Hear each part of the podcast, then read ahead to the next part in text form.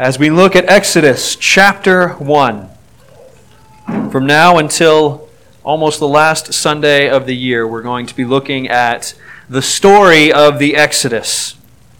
This morning I'll be reading Exodus chapter 1, verses 1 through 14. Hear now the word of the Lord. These are the names of the sons of Israel who came to Egypt with Jacob, each with his household Reuben, Simeon, Levi, and Judah, Issachar, Zebulun, and Benjamin, Dan and Naphtali, Gad and Asher. All the descendants of Jacob were 70 persons. Joseph was already in Egypt. Then Joseph died, and all his brothers, and all that generation. But the people of Israel were fruitful and increased greatly.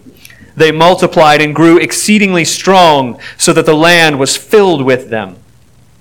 Now there arose a new king over Egypt who did not know Joseph, and he said to his people, Behold, the people of Israel are too many and too mighty for us. Come, let us deal shrewdly with them, lest they multiply. And if war breaks out, they join our enemies and fight against us and escape from the land. Therefore, they set taskmasters over them to afflict them with heavy burdens. They built for Pharaoh store cities, Pithom and Ramses. But the more they were oppressed, the more they multiplied, and the more they spread abroad, and the Egyptians were in dread of the people of Israel.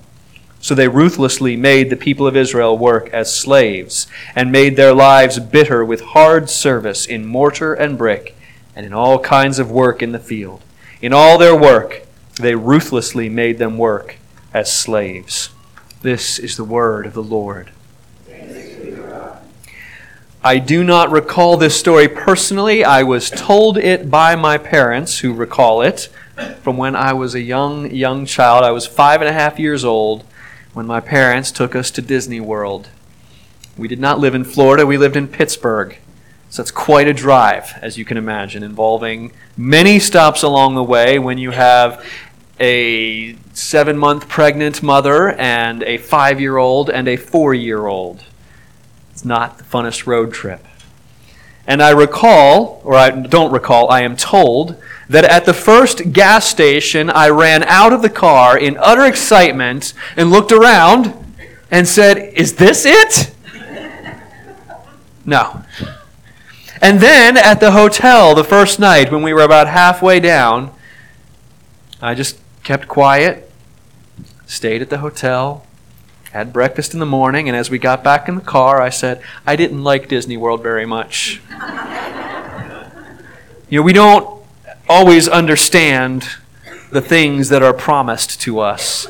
And we certainly don't always understand the timing of how God works out and keeps his promises. I had been promised Disney World, and I saw a gas station and a Motel 6 and thought, this promise really stinks. My parents didn't do what they said they were going to do. To God's people in the time of Exodus, a people in slavery and captivity, they had been promised something much, much better than they were receiving. And it seemed to them in this snapshot of their experience that God had not followed through. And you could understand them looking around and going, Is this it? I don't like this promise very much. It's not what I thought it was going to be. But in the background of their story is the promise, the real promise of what God was doing. And Exodus begins, even when it recounts their slavery Exodus begins with the indication that the promise is coming true.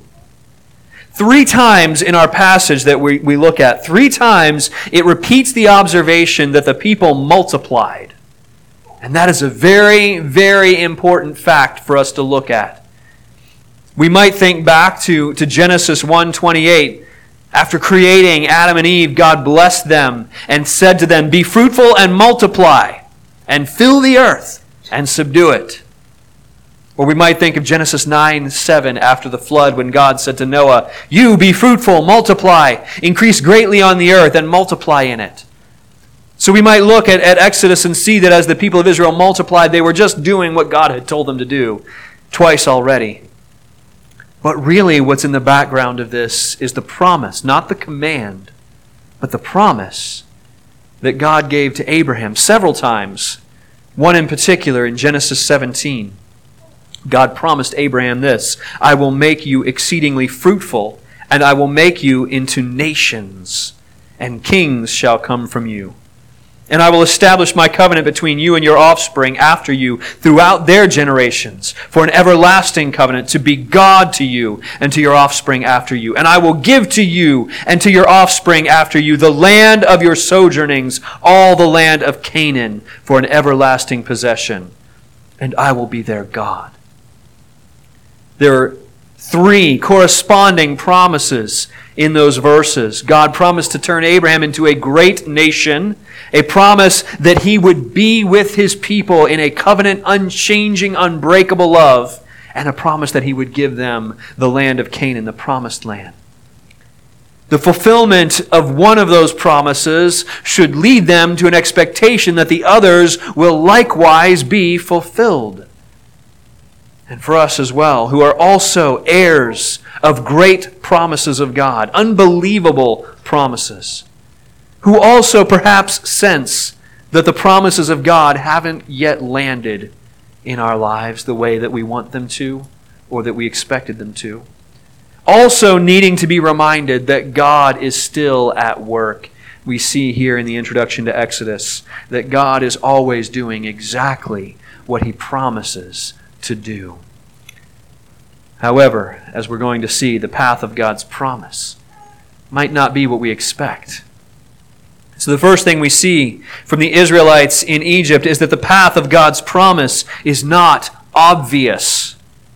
If we are reading Exodus with an eye for the fulfillment of God's promises, the first verses do not get us off to a great start. These are the names of the sons of Israel who came to Egypt with Jacob, each with his household. Okay, first of all, they're in Egypt. They're supposed to inherit Canaan. Canaan is not Egypt. They had left the land of Canaan during a time of famine because God had placed Joseph in Egypt in order to provide food to protect and save the lives of the family that had received the promise of God. Egypt was a temporary necessity. But hundreds of years later, they're still in Egypt. They're not one step closer to inheriting the promised land. In fact, they're further away than they were during the time of Isaac. And yet we see in Genesis 15 that this is exactly how God intended for things to go. When God made the promise to Abram, he said, Know for certain that your offspring will be sojourners in a land that is not theirs, and will be servants there, and they will be afflicted for 400 years. But I will bring judgment on the nation that they serve, and afterward they shall come out with great possessions.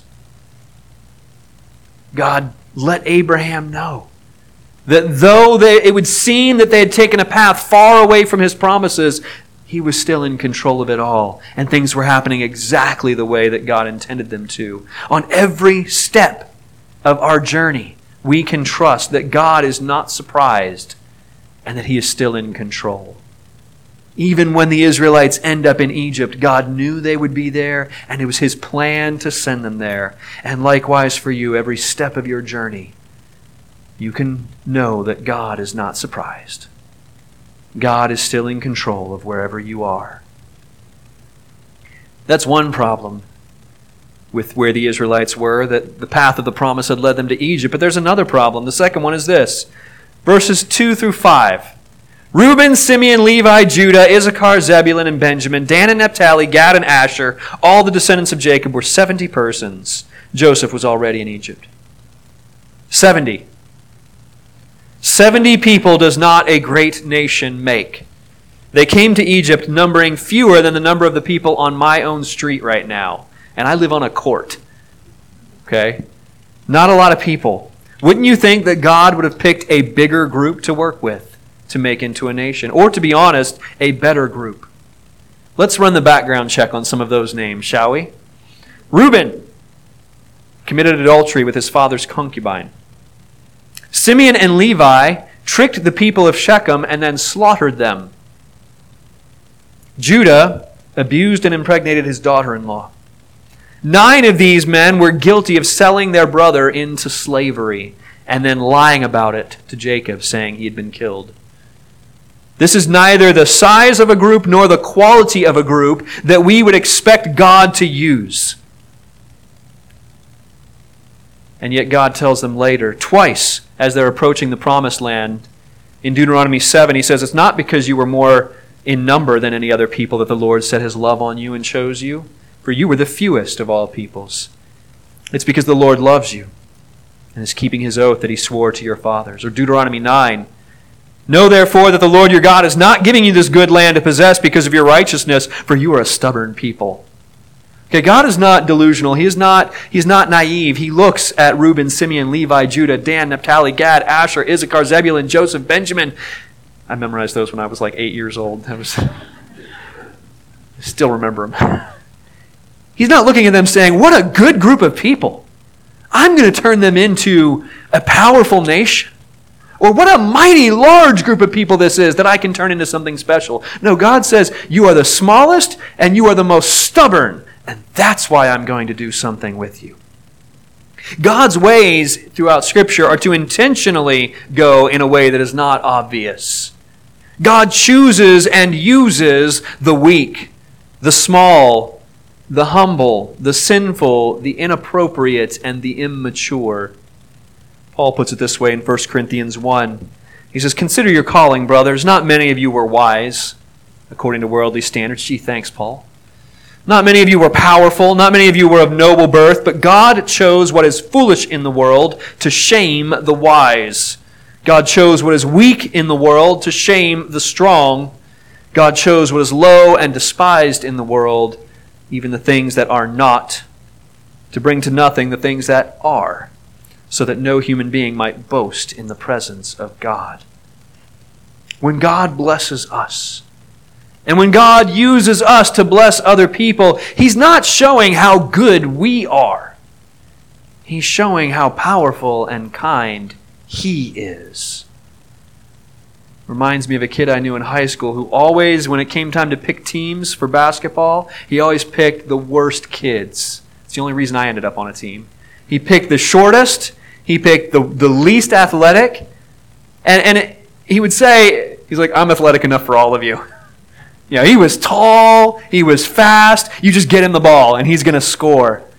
He says, I'm good enough for all of you, and this way you get to win. So I didn't complain about that. Now, he was doing it arrogantly. God does it in a way that glorifies his goodness. He's not out there looking for the most righteous people to make holy.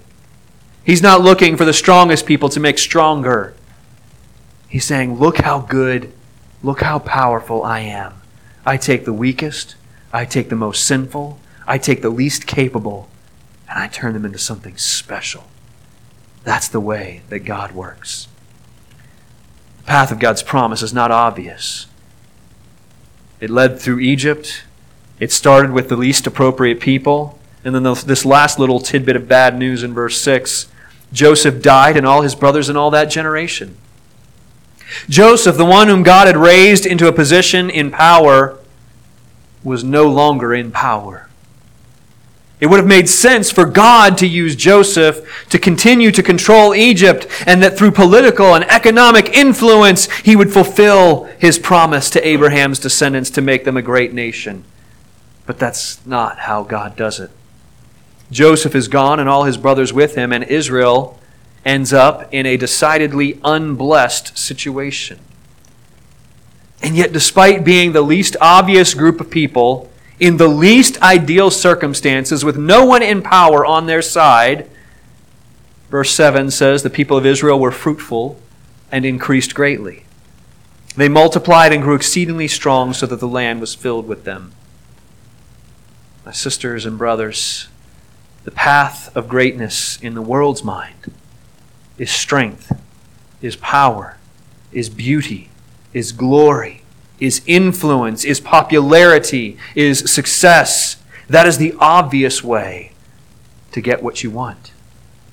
But the path of God's promises does not follow the obvious way.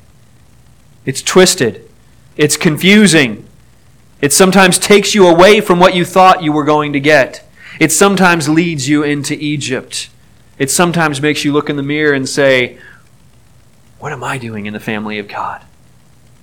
It calls you to be humble and to receive the promises of God rather than become great enough to deserve it. It is a path that goes through the cross. Life because of death. It doesn't make sense. The path of God's promise is not obvious. But even as the promise begins to be fulfilled, something happens to shake things up. We look in verse 8 there arose a new king over Egypt who did not know Joseph. If he had known Joseph, he would have known the power of Joseph's God. If he'd known Joseph, he would have known this power that had interpreted Pharaoh's dreams and saved the nation from famine and had been a blessing to many. He would have known that the Israelites came to Egypt in order to be a blessing to the nation. They had fulfilled the promise of Genesis 12:3 that God said to Abraham, "I will bless those who bless you, and to him who dishonors you I will curse, and in you all the families of the earth shall be blessed." Pharaoh would have known, a Pharaoh that knew Joseph would have known that these were welcomed guests who had been given land and protection. But he didn't know. And what we end up seeing is because he didn't know, the people of God became to him unacceptable. The path of God's promise is not acceptable. What he knew was that these people were a threat because they were not loyal to him verses 9 and 10, he said to his people, Behold, the people of Israel are too many and too mighty for us. Look, again, they're multiplying and becoming great, just as God had promised. Come, let us deal shrewdly with them, lest they multiply. And if war breaks out, join our enemies and fight against us and escape from the land. You see, the favor of the world has strings attached. Sure, you save our lives and we'll give you good stuff. That's what happened in Egypt but we have to see that you're always on our side. Or like Nebuchadnezzar centuries later and his golden statue, if you don't bow down and worship the way that we demand that you worship, then you are a threat to us. It doesn't matter what good things you've done, doesn't matter how much you've helped us in the past. You have to be on our side. You have to do things our way. But God's people are called to follow a different path the path of the promise of God. And from the world's perspective, that is not acceptable. The early Christians faced this challenge. The reason in the New Testament that we see this phrase, Jesus is Lord, again and again, anyone who confesses Jesus is Lord, the reason that phrase comes up so much is because in their culture, in the Roman Empire, in order to avoid persecution for their faith, all they had to do was confess Caesar is Lord.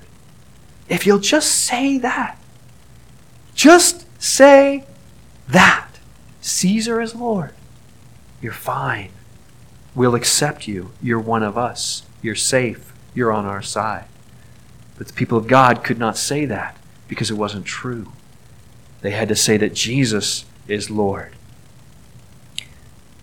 And so Christians then had to choose, even as many must choose today either the path of worldly acceptance, which is expressed in loyalty to the world's values and powers, or the path of persecution that accompanies the promises of God. And this is hard because deep down, we all want to be accepted. And by far, the greatest expression and indication of acceptance that the world can offer us is the approval and the support of powerful people. If the king is on your side, you've got it made, right? And so it's very easy and very natural for us to put our hopes in being accepted by people that the world sees as important. Whether it's the popular kid in class, or the manager at your office, or someone online with a lot of followers, or someone with political and cultural power. We want to be accepted by them. And to do so, we have to play by their rules and be on their side. But Scripture warns us that such hopes do not last. They end up like counting on Pharaoh to always be on your side. The truth is, Pharaoh is only on your side as long as you're on Pharaoh's side. So Scripture warns us. We did in our call to worship this morning in Psalm 146 put not your trust in princes in a Son of Man in whom there is no salvation. When his breath departs, he returns to the earth, and on that very day his plans perish. Any earthly hope will perish. Blessed is he whose help is the God of Jacob, whose hope is in the Lord his God. So, first of all, Scripture warns us don't put your hope in being accepted by the world, in getting the approval of worldly powers. But beyond that, beyond just saying, hey, don't trust the wrong people, the gospel message goes to the root of why we do that, why we crave that. Why do we want the acceptance of the world and of the powerful people in the world? Interestingly, it's not, it's not wrong or bad to want acceptance. It's natural, it's right, it's how you were made. You were made to want to be accepted by other people. That's okay. And so the gospel answer to our problem is not be your own person, be independent, stand up for yourself, and don't need other people. That's not what the gospel teaches us. The gospel answer is to, in fact, find acceptance in the right place, to rest in the acceptance that is already yours. Jesus says in John 15, if the world hates you, and he could have said when the world hates you, know that it has hated me before it hated you. If you were of the world, the world would love you as its own. Now flip that around the other way in your mind. If the world loves you, it is because you are one of its own. But because you are not of the world, but I chose you out of the world, therefore the world hates you. There's beauty in that gospel declaration. Not just that the world hates you, that's not the beautiful part. The beautiful part is the reason the world hates you is because Christ owns you. You have been accepted, you have a place, you belong. The gospel makes us able to put up with being rejected by the world because it promises that we have eternal acceptance in the promises of God. We can look at those who would reject us, whether it's big cultural figures and cultural movements, political leaders and political movements, people in our neighborhood, people in our family, people in our workplace, people in our school, the people who reject us when we don't side with them in our hearts we can know and not fear that rejection. We can know it doesn't matter because we have an eternal, unchanging acceptance in God. And so, the goal of the church and the goal of you as a member of the body of Christ, the goal is not that we would become accepted by the world. The goal is not to be popular. The goal is to be faithful and for those who are faithful, those who do live in, in following and trusting God's promises, do not expect that those who stand outside the kingdom of God will be cool with that. We are warned in 2 Timothy 3 Indeed, all who desire to live a godly life in Christ Jesus will be persecuted. Uh, it wasn't that long ago that when I would preach on this, it would feel very hypothetical to us. But recent years have made it feel much closer to home, have they not? To follow God is to be out of step with a world that opposes Him. And that leads to our last point. The path of God's promise. It's not obvious, it's not acceptable, but lastly, it is not easy. Being out of step with the world has consequences, and the path of God's promise is not easy. Verse 11 Therefore they set taskmasters over them to afflict them with heavy burdens. They built for Pharaoh store cities, Pithom and Ramses. And skipping to verse 13 and 14, they ruthlessly made the people of Israel work as slaves. They made their lives bitter with hard service in mortar and brick, and in all kinds of work in the field. And in all their work, they ruthlessly made them work as slaves. Now remember, their, their journey didn't begin this way. They weren't captured and brought into Egypt and forced into slavery. They began as welcomed guests. They were given land, they were given cities to live in, a place in the community in Egypt. They had Joseph, one of their own, in charge of the nation, second only to Pharaoh himself. But when the people of Egypt began to see and suspect that their loyalty was not to Egypt, they became a threat. It became choose to serve us, or we will force you to serve us. This is the eternal clash of the kingdom of God and the kingdoms of man. There is no neutral ground. There is no live and let live. And so following the path of God's promise is not easy. This can be confusing for us, though, because wouldn't it make more sense if following God's way always led us to ease and to comfort? Otherwise, what's the point? What's the point of following God if it doesn't make our lives better, right? What is the promise worth if it leads us to suffering? And that's worth thinking about for, for a minute or two. Because either one of two things is true. Either God's promises fail, or we don't understand the promises rightly. Either God's promises fail. God has promised us all good things, and they didn't come true. Or we didn't really understand the promise in the first place. So when we experience pain and trouble, it's natural to ask, did God's promises fail? But when we understand the promises, we always see that the answer is no. God's promises never fail. When a marriage crumbles, when a child suffers, when a loved one leaves, when we can't pay the bills, when friends betray us, when our job disappears, we naturally wonder why God allows such things. We may ask, as Paul did in Romans 8, quoting Psalm 44. He said, God, for your sake, we're being killed all day long. We're just sheep to be slaughtered, right? Isn't that how this is?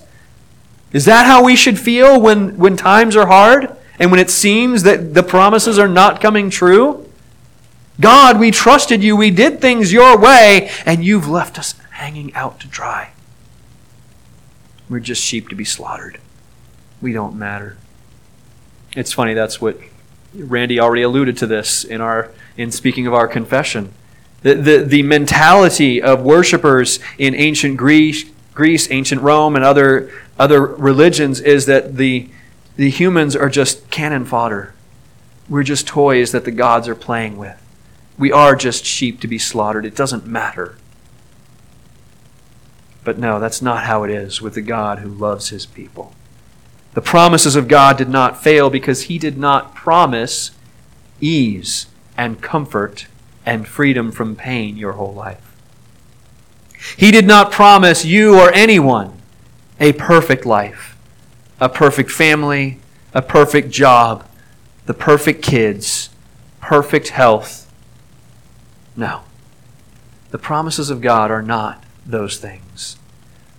The promise of God is not that we will never walk through the valley of the shadow of death. The promise is instead in Psalm 23 even though I walk through the valley of the shadow of death, I will fear no evil. You are with me. The promise is not that you will have no trouble in the world. The promise of John 16 is in the world you will have tribulation. But take heart. I have overcome the world. And yes, in the end, the Lord leads his people to rest and to peace. Egypt, the desert, it's all part of the process of them reaching the promised land. Just as we also live in a time when some of God's promises have already been fulfilled and others are still waiting. Just because we haven't seen them yet doesn't mean that God has failed or God has forgotten, or God has changed his mind. Even in Egypt, he's at work among his people, fulfilling his promise. In verse 12, the more they were oppressed, the more they multiplied, and the more they spread abroad. Not only that, the Egyptians were in dread of the people of Israel. Remember what God had promised Abram? I will make you into a great nation. It's happening. Those who curse you, I will curse. It's happening before their very eyes. So, how about that one other promise, God? That you would lead us to a land of rest? Or that promise that, that you would always be our covenant God and care for us? Well, if God is actively fulfilling the other promises, can we trust Him that He is still on the job? Can we trust Him that He's going to finish it, that He's going to carry through? That's the way of the gospel. The gospel is not just pie in the sky by and by. Trust God, hang on, hang in there, and someday we'll all be in heaven and it'll be okay. It's more than that. The gospel does not just give us hope that our troubles will one day end. Also, the, the gospel also shows us that God's deliverance has begun. It's already begun, and therefore we can be confident that He will finish it. Listen to how the author of Hebrews put this in Hebrews 2. At present, we do not yet see everything in subject to God, but what we do see is this. We see him who for a little while was made lower than the angels, namely Jesus, crowned with glory and honor because of the suffering of death, so that by the grace of God he might taste death for everyone. Child of God, you don't yet see and experience everything being as it will, everything being as God promised it would be. But you see Jesus.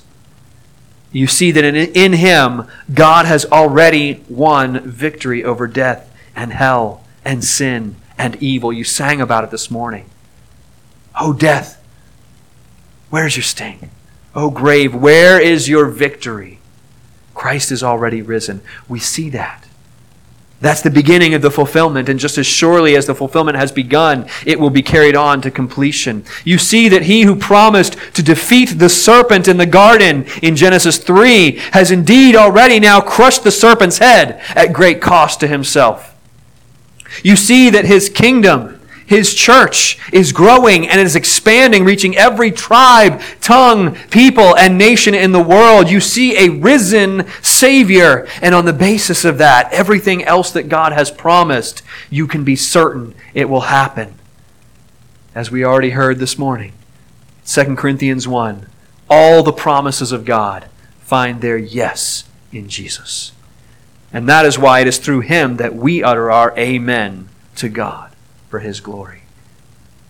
Because Jesus has risen, because he lives in victory, because we see that God has defeated sin and death and evil at the cross, we can utter amen to every one of God's promises. I will never leave you nor forsake you. Amen. I number the hairs on your head. Nothing happens in your life beyond his control. Amen. Because Christ has risen, I know that it is true. And so we wait.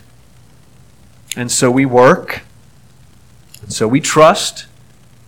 And so we rejoice, clinging to the enduring promises of God, which give us certainty and give us strength until faith becomes sight. We're going to sing it in a few minutes. The battle is not done. The battle is not yet done. God's promises still stand. Though all around us seem to contradict that, though our own personal experiences seem to challenge that view that God's promises are being fulfilled, the battle is not done. And even in Egypt, his people are multiplying and growing, and his promises are being fulfilled before their very eyes. I will never forget. I'm sure I've shared this story with many of you before, if not from up front, but I'll never forget watching a movie with my dad before he passed.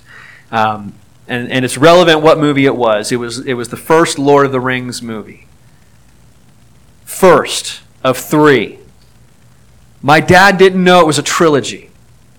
Okay, now my mom and I knew. I was watching it with both my parents. My mom had read that story to me when I was when she was still pregnant with me. Like I'd been hearing that from birth and before. I knew the story. My mom knew the story. I'd already seen the movie, and we wanted my dad to see it. And so we sat down, we sit through that marathon of a movie, which, if you've seen it, you know because it's the first of three movies, it ends with nothing resolved. Everything is up in the air. Everything is confusing. Nothing is satisfying. And my dad, still not knowing there's two more movies yet to be released, says, That's a horrible way to end a story.